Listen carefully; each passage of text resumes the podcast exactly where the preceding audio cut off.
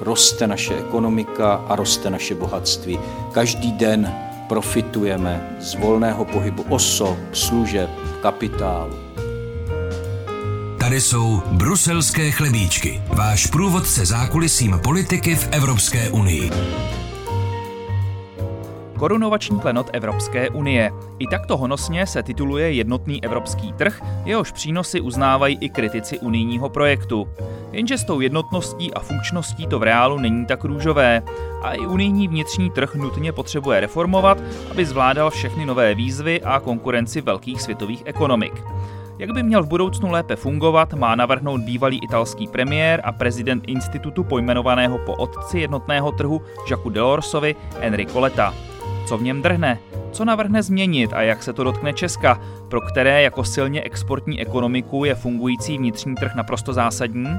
O tom budou tyto bruselské chlebíčky.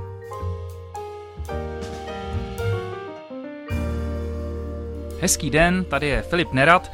Z úvodu jste asi poznali, že tyto bruselské chlebíčky budou počase opět o evropské i tuzemské ekonomice. Jméno jejich hosta na začátku už také zaznělo, je jím italský expremiér a prezident Pařížského institutu Jacques Delorse Enrico Letta. Vítejte v našem podcastu. Thank you very much for the invitation. Co jsou v současnosti největší problémy jednotného evropského trhu? Proč potřebuje reformovat nebo opravit? Velká změna přichází zvenku. Když před 30 lety jednotný trh vzniknul, byla to vnitřní záležitost Evropské unie. Zbytek světa představoval slabou konkurenci. Dneska je zbytek světa velmi silný a Evropská unie je fragmentovaná. A také menší než zbytek světa.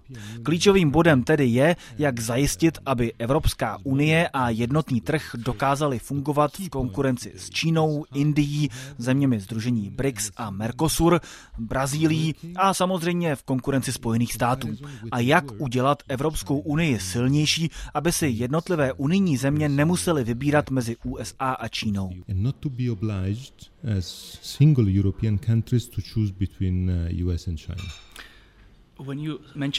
Když jste zmínil tu fragmentaci, tak to je něco, na co upozorňují lidé z biznesu, kteří říkají, že evropský jednotný trh ve skutečnosti jednotný není, že ho rozdělují byrokratické bariéry a další překážky, kvůli čemuž nefunguje dostatečně efektivně.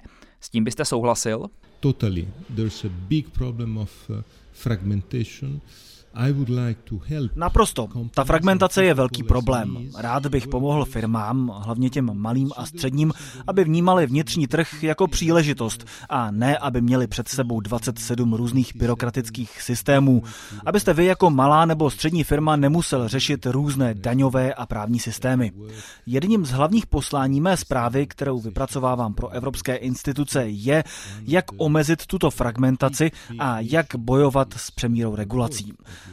Ta dnes představuje jednu z největších překážek pro malé a střední firmy i velké společnosti.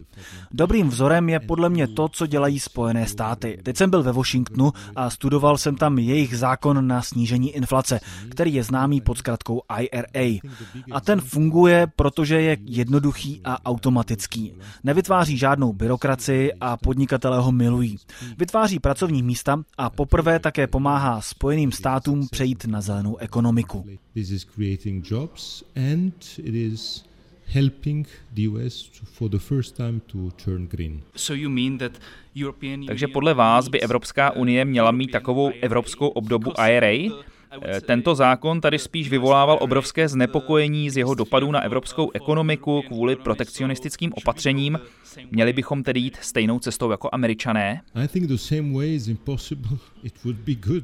Jít stejnou cestou tady podle mě není možné. Bylo by to dobré, ale je to nemožné. A to z jednoduchého důvodu. Američané používají daňové kredity na celoamerické úrovni, což tady nejde, protože zdanění není pravomocí Evropské unie. To spadá do kompetencí členských států. Mít tady stejný systém tak není možné. Musíme tady ale vést debatu o tom, jak mít evropskou cestu, jak podporovat ekonomiku a její transformaci. Domnívám se, že jsme v posledních letech udělali chybu. Řekli jsme, že chceme přechod na zelené a digitální technologie, ale neřekli jsme, kdo ho zaplatí. Nemůžeme chtít po firmách, podnikatelích, zaměstnancích nebo farmářích, aby to byli oni, kdo ho zaplatí. Ta hlavní debata na evropské úrovni tak podle mě musí být o tom, jak v budoucnu financovat tuto transformaci. Moje zpráva se na to pokusí dát odpověď. Ať už se to týká soukromého, tak veřejného financování. Proto jsem zmínil ten zákon IRA, protože je to zajímavý příklad toho, jak to dělat. Uh, this is why I mentioned IRA. IRA is, a, is an interesting example. Ve vaší zprávě se tedy evidentně IRA objeví. Mohl byste prozradit, co dalšího v ní bude a jaké návrhy se chystáte předložit Evropské radě? I can tell you, for instance, there are three topics where Mohu vám říct, že tam budou tři oblasti, kde se členské země před 30 lety rozhodly, že u nich nebude jednotný trh. A v těch třech oblastech je teď Evropa méně konkurenceschopná. Těmito oblastmi jsou telekomunikace, energetika a finance. Ve všech těchto oblastech máte 27 národních regulatorních úřadů. Nemáme jednotný trh telekomunikací, energetiky ani financí. Důsledkem toho je, že v otázce financí financí nad námi dominují Spojené státy a u telekomunikací a energetiky máme jen národní trhy. A důsledkem toho je, že naše firmy v těchto oblastech jsou ve srovnání s čínskými nebo americkými pouze malé. V Číně nebo Spojených státech mají obry. Dnes v otázce inovací velikost hraje důležitou roli. Netvrdím, že všechno musí být velké, ale i my potřebujeme pár opravdu velkých firm. Jinak nad námi budou Číňané a Američané dál dominovat. Jednou z klíčových kapitol mé zprávy tak bude, jak sjednotit evropský trh telekomunikací, energetiky a financí a jak dosáhnout velikosti, abychom nebyli jen pod čínským nebo americkým tlakem.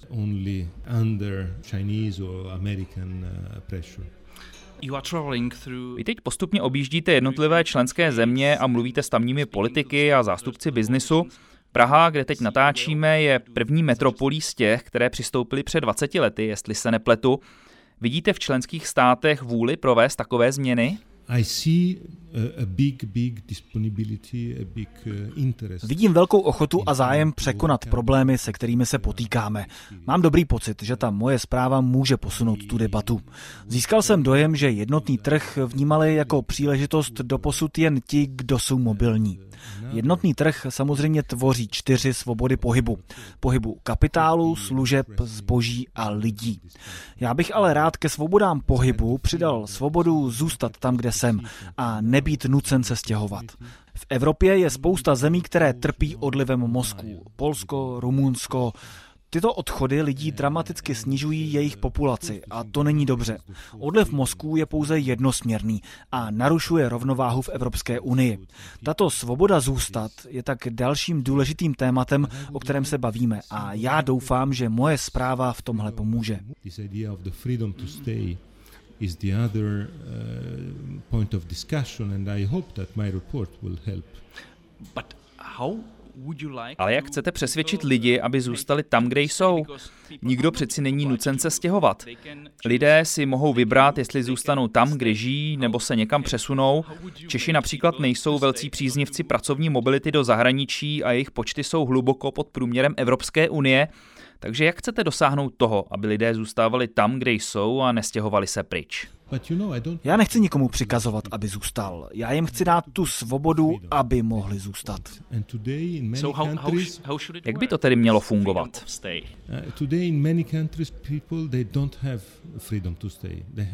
Dneska si lidé v mnoha zemích nemůžou dovolit zůstat doma.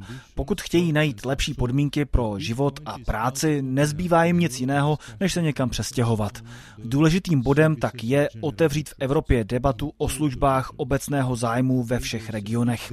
Dnes jsou obrovské rozdíly mezi centrálními oblastmi okolo hlavních a velkých měst a oblastmi na periferii. Tam jsou tyto služby velmi slabé. To samé platí pro vytváření pracovních míst, pro získávání kvalifikovaných pracovníků a dalších oblastí, kde hraje důležitou roli kohezní politika. Když jsem dostal od Evropské rady pověření připravit zprávu o budoucnosti jednotného trhu, zeptal jsem se svého učitele, Jacques Delorse, ještě než v prosinci umřel, co by mi doporučil. On mi řekl, vzpomeň si, když já jsem před 30 lety spouštěl jednotný trh, spustil jsem s tím souběžně také kohezní politiku. Jednotný trh nemůže úspěšně fungovat bez konvergence.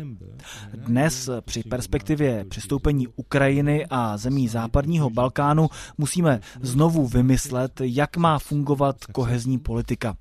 Aby regiony, které v současnosti dostávají peníze ze strukturálních fondů, je mohly čerpat i v budoucnu a s případným vstupem Ukrajiny to neskončilo.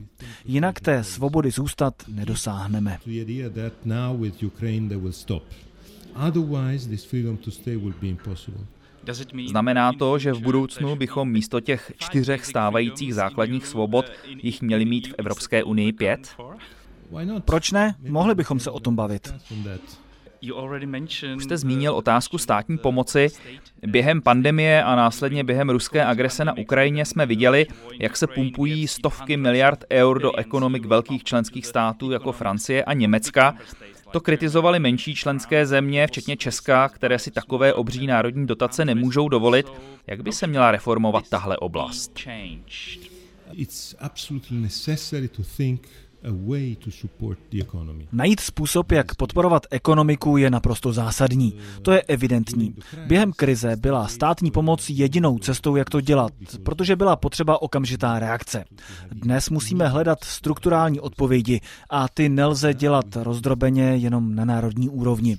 Jinak je budou moct dělat pouze Němci, protože Německo je velká země s velkými fiskálními prostředky.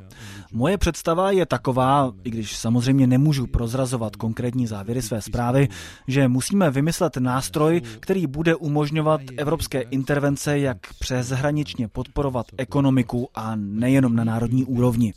Jinak ta podpora zůstane pouze národní a to bude udržovat tu fragmentaci, která zabíjí jednotný trh. Pokud se státní pomoc používá jako pravidlo, tak to zabíjí jednotný trh. Státní pomoc může být pouze výjimkou a ne pravidlem. Jakmile se jim stane, je jednotný trh mrtvý.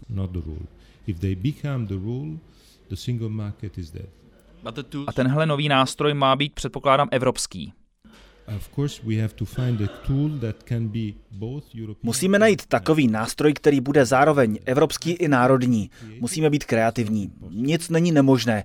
V příštích dvou letech skončí postcovidový program Next Generation EU.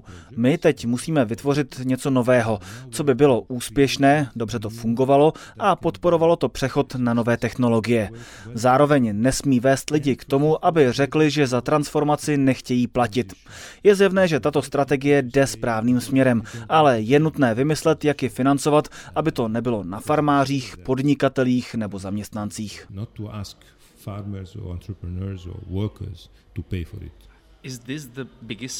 Je to financování ta největší výzva pro dekarbonizaci a udržitelnost evropské ekonomiky, nebo jsou tu ještě další? Yes.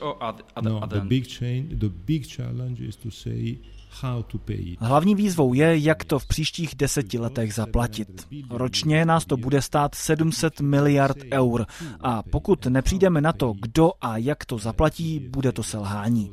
Velkým úkolem pro Evropskou unii příštích deseti let tak je najít na to společně peníze. Pokud se nám to podaří, naše ekonomika začne prosperovat a naše společnost se promění a jednotný trh bude zase úspěšný. A také toto doporučení najdeme ve vaší zprávě, předpokládám. Ano. Co se ale stane s touto zprávou? Původně jste ji měl předložit Evropské radě v březnu, teď by to mělo být v dubnu. Věříte, že nová Evropská komise převezme vaše návrhy a použije je při přípravě nové legislativy? Máte nějakou jistotu, že ta zpráva neskončí jako zpráva jiného vašeho předchůdce Mária Montiho z roku 2010? Ta také přinesla doporučení k oživení jednotného trhu, realizovala se z nich ale jen malá část.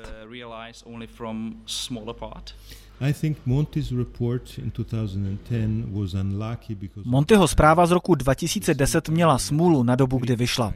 V té době jsme se potýkali s řeckou dluhovou krizí a ta zastínila všechno. Dnes je situace jiná. Evropské instituce pověřily mě touto zprávou a Mária Draghiho zprávou o konkurenceschopnosti. Jeho zpráva bude zveřejněna po evropských volbách. Jsem přesvědčen, že tyhle dvě zprávy mohou být základem pro to, co dělat v příštích pěti letech a věřím, že evropští lídři i Evropská komise naše doporučení využijí.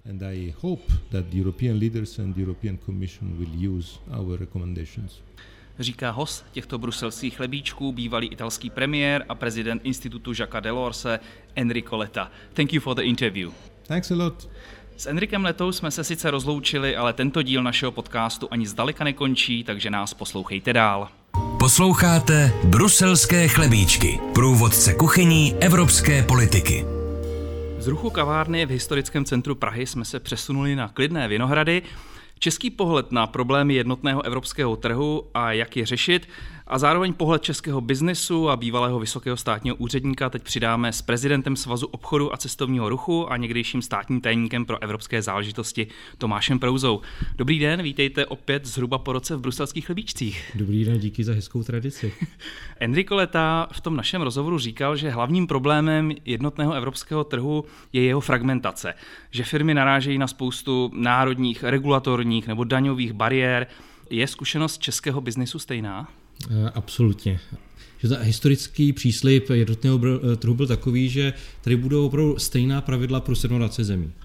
Ale to, co vidíme, je dlouhé složité debaty o evropské legislativě, a ta se potom předá národním státům a ty si samozřejmě tu legislativu přepracují k obrazu svému. To, čili vidíme, že ve chvíli se přijímaly direktivy, které říkají, toto jsou pravidla, které přepište do národních právních řádů. Každý stát to někdy jenom pochopí trošku jinak, někdy to záměrně trochu ohne, přidá si k tomu několik vlastních pravidel. Nebo si to stíží, to je ten legendární, nebo řekl bych pro Čechy hodně příznačný gold plating, že si to děláme ještě těžší, než to je? No, buď to si děláme těžší, anebo to taky občas používáme jako bariéru si pro ostatní, aby nám to nekonkurovali. No, čili rozhodně tady neplatí ten původní příslip stejná pravidla všude. A Tohle to bez pochyby je věc, kterou je potřeba změnit. Trošku s tím uh, začala ta stávající komise, kdy jako velmi často místo uh, direktiv eh, šla na nařízení, která vlastně platí napřímo. Ale pořád, je tady spousta starých pravidel. Ta stávající komise se na druhou stranu úplně vykašla na původní příslip toho, že pokud zavede jedno nové pravidlo, tak nějaké jedno staré zruší. A opravdu, když se podívám na to, když jsme byli před pěti lety, když jsme dneska, tak těch pravidel je mnohem méně a ty sliby o snižování byrokracie se nestaly ani náhodou. A není důvodem to, že tu byly dvě opravdu velké krize, covid, pak eh, ruská agrese na Ukrajině a prostě tyhle věci, řekněme, mimo krizové, ty šly prostě stranou? No, na druhou když se podíváte, a teď jedno si budeme dělat na Evropskou komisi, nebo se budeme dívat na národní státy, tak ono jsou ministerstva, které se věnovaly řešení krize, ale jsou ministerstva, které se ta krize vlastně téměř vůbec nedotkla. No, se při vší úctě ministerstvo zemědělství prostě vážně mohlo dva roky v Česku makat na snižování eh, administrativní zátěže pro malé farmáře tam nemají eh, důvod vymlouvat se eh, na energetickou nebo ukrajinskou krizi. Takhle může jít po různých ministerstvech. To samé platí pro Evropskou komisi. A viděli jsme, že ale ani v těch krizových situacích eh, nebylo úplně jednoduché tu byrokracii přetláčet. Jako typický příklad, jedním z nejlogičtějších způsobů, jak se zbavit závislosti na ruském plynu, tak je zrychlit budování fotovoltaiky, větrných elektráren a podobně. My jsme tedy v, během českého předsednictví do těch návrhů dávali jako výrazné zjednodušení povolovacích procesů. A ten odpor, který proti tomu byl, včetně třeba Českého ministerstva pro místní rozvoj, které naopak trvalo na tom, že prostě musíme i v krizi mít všechny razítka, všechny papíry. Nakonec nám to jako předsednictví podařilo. Ale tohle bylo vlastně možná nejtěžší na celé té krizové legislativě. Tradičně se tvrdí, že jednotný evropský trh a přístup na něj jsou to, co nejvíc přispělo a přispívá k českému ekonomickému růstu. O jednotném trhu se mluví dokonce jako o takovém korunovačním klenotu Evropské unie. Je to tedy ještě ten blištivý klenot a neloupe se spíš a ten český ekonomický profit není teď spíš navzdory němu, než díky němu? Ne, pořád je díky němu, protože pořád jsme exportní ekonomika, všichni ty čísla známe, ale to, co ho ohrožuje, tak je vlastně výmluva těch bohatších členských států vlastně zneužít ty krize, které jsme tady měli, proto, aby eh, výrazně navýšili dotace pro vlastní firmy. Vlastně to, co tady vidíme poslední dva roky, vlastně Německo utrácející neuvěřitelné objemy peněz na dotace pro německé firmy tak to je možná to největší riziko. Najednou ten jednotný trh není úplně jednoduchý, někdo jede na doping, někdo se snaží fungovat normálně. A když se podíváme vlastně na čísla, tak v roce 2022 německá ekonomika je zhruba třetina evropského HDP. Ale Německo vlastně použilo 50% veškeré veřejné podpory v celé Evropské unii. Velmi podobně Francie, zhruba 16% HDP, jedna třetina veřejných podpor. Čili je vidět, že ty velké bohaté země prostě uměle udržovali při životě své firmy, uměle zvýhodňovali. Takže pokud tohle to nevyřešíme, pokud se tady nezastaví tyhle ty závody v dotacích, tak jednotný trh bude mnohem méně jednotný, než je dneska. Právě to téma státní pomoci, to je jedna z věcí, na kterou se chce zaměřit Enrico Leta v té své zprávě nebo v těch svých doporučeních pro Evropskou radu. V tom našem rozhovoru mimo státní pomoci mluvil například o tom, že ty návrhy by se měly týkat vybudování jednotného trhu telekomunikací, energetiky a financí, Rád by také eh, našel řešení nebo nástroj, jak financovat transformaci evropské ekonomiky, aby to nešlo z kapes firem nebo zaměstnanců, nebo že by se mělo zjednodušit fungování eh, jednotného trhu nějak po vzoru třeba toho amerického zákona IRA. Byla by to správná opatření? Eh, rozhodně no, možná pojďme si to ukázat na jednom příkladu. Když se podíváte na Čínu, tak v Číně průměrný mobilní operátor má zhruba 420 milionů klientů. Eh, průměrný americký mobilní operátor má eh, přes 100 milionů klientů a průměrný evropský mobilní operátor má 4 miliony klientů. Takže prostě vidíme, že ten evropský, tím jak je to prostě rozdrobené v každé zemi, je to jiná firma s jiným managementem, fungující v trošku jiných pravidlech. Tedy když máte 100 milionů klientů, máte daleko víc peněz na investice, na modernizaci sítí, zavádění nových služeb. Proto jsme vlastně pomalejší, protože tady jsme ať už to jsou telekomunikace, ať už to jsou finanční služby, my ty firmy nutíme, aby fungovaly lokálně. A když jim říkáme, že musí fungovat lokálně, tak jim vlastně ale i vlastně rámujeme to, nad čím přemýšlí velmi často. Takže v téhle oblasti na velikosti záleží. Bez pochyby na velikosti záleží. Prostě díky velikosti máte víc peněz na modernizaci, víc peněz na investice. Pokud tohle nezmění, bude mít obrovský problém. A jak to udělat? Donutit Půjde to čistě jenom tím odstraňováním těch bariér, nebo se firmy musí spojovat? Jak vytvořit telekomunikačního nebo energetického evropského giganta? to si budou muset rozhodnout jednotlivé členské státy. Protože najednou bychom se měli bavit o tom, že tady nebude akce mobilního spektra v České republice a v Polsku a ve Francii a ve Španělsku, ale že bude celoevropská eh, aukce mobilního spektra, že prostě ta firma nakonec bude soutěžit o možnost fungovat v celé Evropě, nejenom na území členského státu. Čili toto já se bojím, že dneska řada vlád na to není připravená. Je dobře, že to Enrico Leta dá na papír. Vidíme to třeba i v oblasti finančních služeb. Nakonec obrovskou paniku má Česká národní banka kvůli vstupu do eurozóny, protože by najednou nad bankami dohlížela Evropská centrální banka a evropský dohled.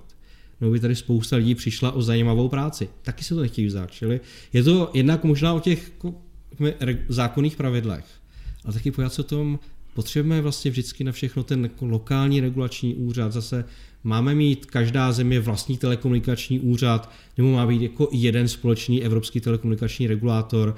Já si myslím, že zase potřebujeme, už nebude fungovat takový ten mírný pokrok v mezích zákona. Vlastně buď to přijde nějaká zásadní reforma, anebo budeme vlastně pokračovat v tom, co nastartovali ty veřejné podpory, vlastně zase takové to budování pro národních eh, ekonomik, národních států. V Německu to bude celkem jedno, nás to zabije. Když jste zmínil to euro, když se tady bavíme o těch překážkách, o těch regulacích, nejsou nakonec právě tyto bariéry třeba to, co trápí české firmy nebo co jim stěžuje život daleko víc, než to, že nejsme v eurozóně? Ne, no to je prostě jedno s druhým. Prostě všechno vlastně generuje náklady navíc. A ano, bavíme se o tom pro některou firmu možná větší náklady je ta větší byrokracie. Pokud třeba podnikám jako v e-commerce, chci mít e-shop, který funguje v celé Evropě, tak mi možná víc trápí to, že se musím v každé zemi přihlásit k DPH, stojí mě to spoustu peněz, ve většině zemí si na to musím najmout nějakého lokálního poradce. A pořád žiju ve stresu, že někde v těch 27 zemích někde udělám nějakou chybu a finančák se mi došlápne Pro jiné firmy daleko větší problém jsou ty náklady, které mají s tím, že třeba prodávají v eurech, tady zaměstnance platí v korunách, musí platit obrovské peníze vlastně za tu péči o kurzové riziko. Takže já myslím, že nejde říct, jako co je horší. Pro každou to bude trošku jiné, ale obojí jsou zbytečné náklady navíc a klíčové slovo je zbytečné. Ještě jednu myšlenku Enrico Leta prosazuje a to, aby vedle svobody pohybu zboží, služeb, kapitálu a lidí byla i v Evropské unii svoboda zůstat tam, kde jsem a nebýt ekonomicky nebo životními podmínkami nucen se stěhovat. Je něco takového vůbec prosaditelné? Já si myslím, že spíš potřebujeme přesný opak. Protože když se podívám eh, na to, jak funguje Evropa, tak eh, Česko má zoufalý nedostatek eh, pracovní síly.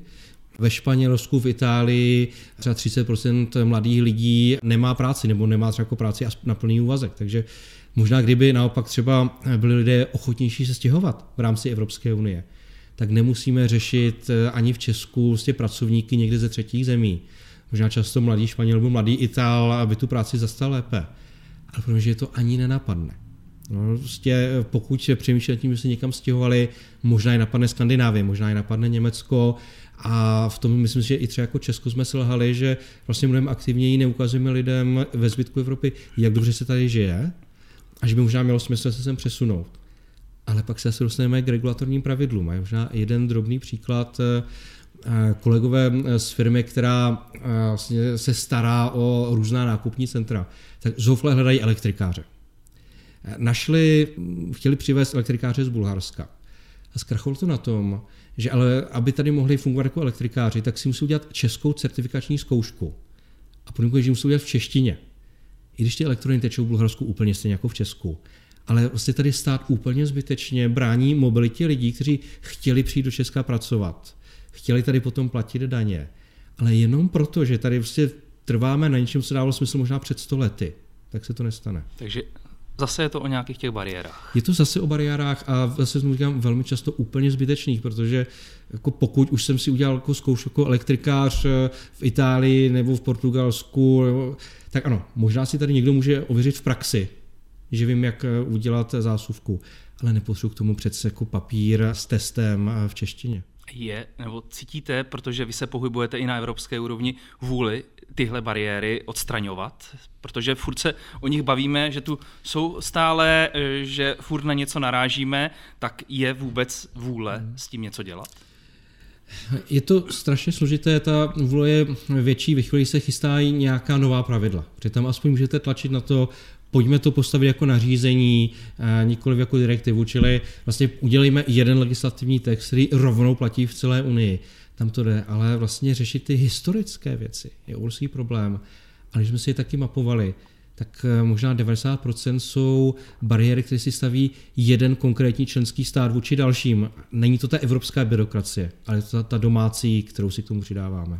Můžou tedy ty návrhy Enrika Lety uspět, protože když říkáte, že je, ta vůle tady není až, až tak velká, Teď tedy on to předloží Evropské radě, pak by se toho měla pravděpodobně ujmout nová Evropská komise. Je tedy šance, že se s tím něco stane, nebo to opět skončí v nějakém šuplíku, nebo jako v případě té Montyho zprávy z roku 2010 se realizuje jenom malá část a zbytek spadne pod stůl?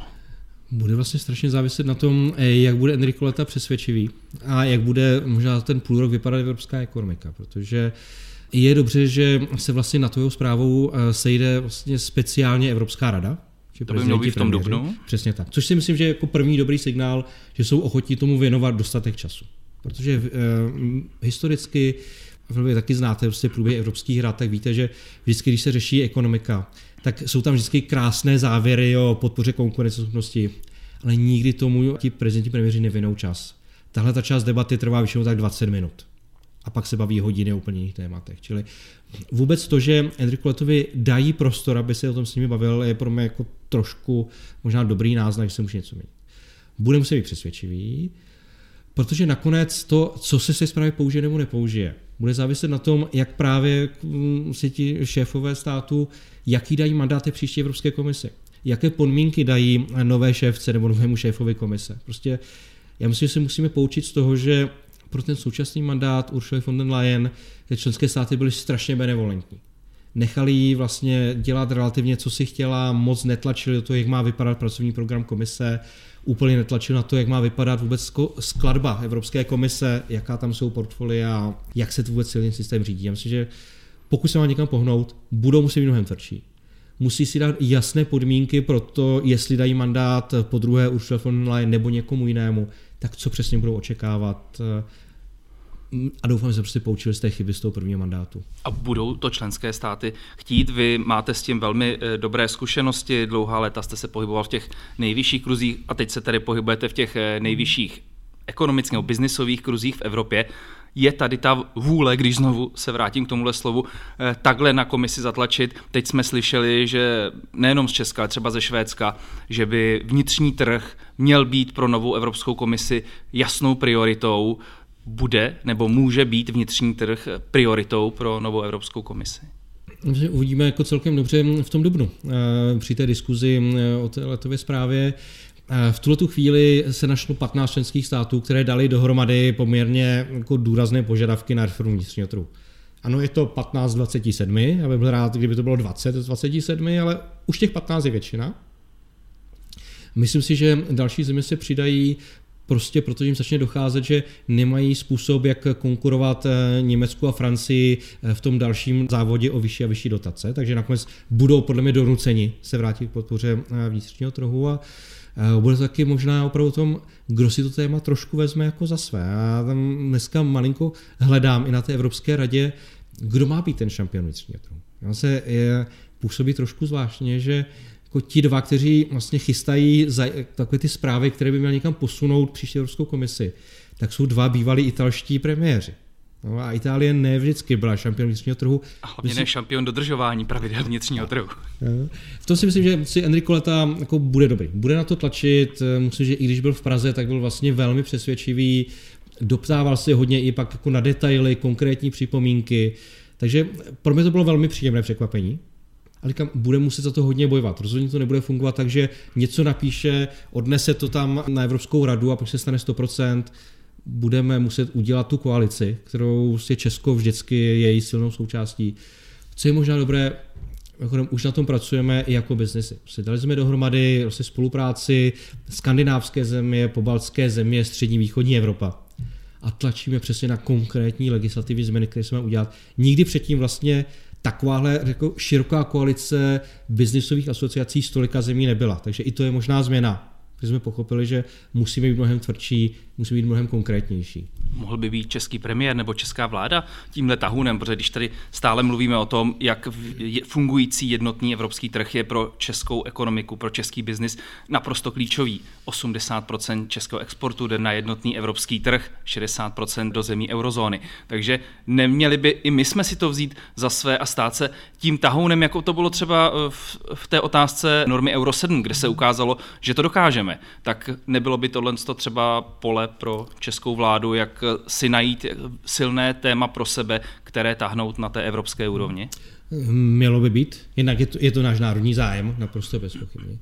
Bude taky důležité, jak dopadnou a vlastně strany, které jsou členem frakce ECR, kde je dneska ODS. Pokud eh, budou mít víc poslanců, budou silnější, než jsou teď. Což průzkumy naznačují, že by mohli. Přesně tak. A což by najednou Petru Fialovi dalo mnohem silnější hlas v tom, když bude mluvit do toho, jak má vypadat příští komise, jak má vypadat její program. Čili tam si myslím, že ano, musíme se to připravit.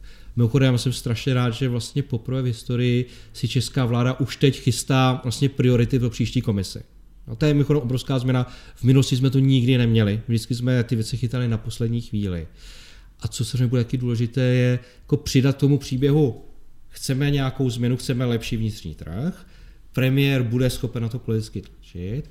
A musíme k tomu přidat jako dobrou nominaci na komisaře, abychom taky mohli jako důvěrodně říkat, ano, my to chceme, je to, řekněme, naše podmínka pro to, abychom souhlasili s novým šéfem nebo šéfkou komise. Tady máme člověka, který je ochoten na tom pracovat. A pokud tyhle ty tři eh, části skládačky dokážeme poskládat všechny dobře, tak pak si myslím, že dokážeme spoustu věcí. I když zrovna na portfolio vnitřního trhu si v nové komisi asi moc myslet nemůžeme vzhledem k tomu, že nejsme v eurozóně. Ne, to si myslím, že jako nerealistické, ale pořád je tam spousta jiných portfolií a nevíš, co je klíčové, My potřebujeme především komisaře, který dokáže pobrat Evropskou unii v celé její šíři. Prostě on bude muset být schopen, pokud má být úspěšný eh, člen kolegia komisařů. Bude muset chápat vnitřní trh, hospodářskou soutěž, spoustu dalších témat. A bude muset být tak dobrý a tak eh, schopný si vlastně ty věci nastudovat velmi rychle, že to dokáže kolegům přesvědčivě mluvit i v těch jiných portfoliích a pak samozřejmě s nimi vyjednávat o tom, jak ty věci dopadnou. A takového člověka tady vidíte? Já si myslím, že ho musíme najít, protože tady se bohužel že vede debata vždycky o tom, máme silné portfolio, nemáme. Téměř každé portfolio může být silné, když tam dostanete dobrého člověka, který má silné politické zázemí v Evropském parlamentu. Prostě ten člověk musí být generalista, který opravdu dokáže pojmout spoustu témat, musí to být velmi dobrý vyjednavač a musí být z nějaké politické rodiny, o kterou se může opřít v Evropském parlamentu, pak mu to dává ještě dodatečnou sílu i na tom kolegiu komisařů. Tím jsme se trochu oddálili od toho tématu reformy jednotného evropského trhu. Když se k němu eh, zpátky vrátím, jste tedy optimista nebo spíš pesimista, že se podaří změnit a vylepšit fungování jednotného evropského trhu a kdy to bude? Nemáme jinou možnost, než aby se to podařilo. No, prostě už teď vidíme, jak Evropa zaostává vůči Americe, vůči dalším regionům. Eh, všichni to chápou. Myslím, že řada zemí už opustila tu představu, že konkurenceschopnost Evropy zvedneme dalšími dalšími dotacemi, je protože řada zemí na to už nemá, my se vyčerpali. Ale pro mě to je to nakonec možná spíš než opravdu nějakých jako velkých reformních změnách o tom vlastně politicky strašně nudném a to škrtání té zbytečné byrokracie. No, pokud tohle dokážeme, tak je to vidět přesně na, na třeba IT firmách. My tady máme spoustu geniálních IT startupů, které ale jako na jednu chvíli narazí na regulatorní limity a na, fin, a na limity financování a pak utečou do Ameriky. Jo? Ale ty nápady se pořád rodí tady a to je pro mě to důležité, že máme z čeho čerpat. Uzavírá Tomáš Prouza tyto bruselské chlebíčky o tom, jak by se měl v budoucnu změnit jednotný evropský trh. Díky, že jste byl naším hostem a budeme se těšit zase někdy příště. Moc díky za pozvání, hezký den všem. A na závěr ještě tradiční rychlý přehled dalšího důležitého a zajímavého dění v Evropské unii. Nejdůležitější událostí tohoto týdne v Bruselu bude nepochybně mimořádný summit, na který se 1. února sjedou premiéři a prezidenti členských států, aby se pokusili odblokovat dohodu na poskytnutí čtyřleté finanční pomoci Ukrajině ve výši 50 miliard eur. Tu blokuje maďarský premiér Viktor Orbán. Proč to dělá a komu tím prospěje, jsme detailně probrali v minulých bruselských lebíčcích. Pokud chcete být v obraze, o co na čtvrtečním samitu půjde, vřele doporučuji jejich poslech. Podle informací bruselských lebíčků ze zákulisí příprav tohoto mimořádného samitu ale nevypadá dohoda s Maďarskem tak optimisticky, jak se původně zdálo. Unijní lídři nejsou ochotní Orbánovi ustoupit a některým s ním začíná docházet trpělivost. Stále není jasný ani program samitu. Jeho stálý předseda Charles Michel na něj navíc zřejmě bude chtít zařadit i diskuzi o Blízkém východu nebo debatu o využití zmražených ruských aktiv a o nových 5 miliardách eur do evropského mírového nástroje. Už tak náročné jednání se tím může ještě protáhnout a zkomplikovat. A propo Charles Michel, ten předvedl totální otočku a rozhodl se nakonec nekandidovat v černových evropských volbách, jak původně ohlásil na začátku ledna chce naopak dokončit svůj druhý mandát předsedy Evropské rady, který má do konce listopadu. Unijním lídrům tak ubyla jedna starost s urychleným hledáním jeho nástupce nebo nástupkyně, aby vedení samitu nepřešlo na Viktora Orbána jako premiéra předsednické země v druhé polovině roku. Důvěryhodnosti Michela ale tyhle rychlé obraty v jeho plánech rozhodně nepřidali. Chlebíčky v bruselských kulárech také zachytili informaci, že nově byl stanoven 9. únor jako deadline pro uzavření trialogů, pokud instituce chtějí stihnout přijetí legislativy se vším všudy ještě v tomto volebním období. Původně se přitom jako o nejzaší lhůtě mluvilo o konci února. Další termín je zhruba polovina března, v takovém případě se ale u dotyčného legislativního tisku nestihne jeho právní dočištění a přeložení do všech úředních jazyků Evropské unie.